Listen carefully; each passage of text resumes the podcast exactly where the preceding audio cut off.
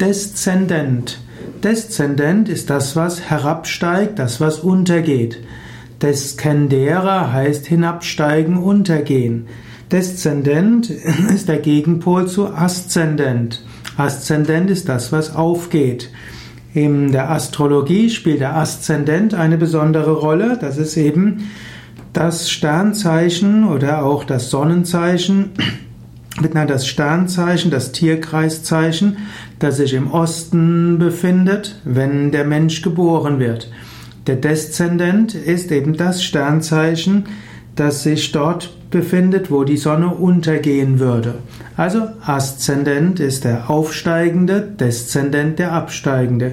In der Astrologie hat der Deszendent eine Bedeutung, die aber nicht ganz so wichtig ist wie der Aszendent.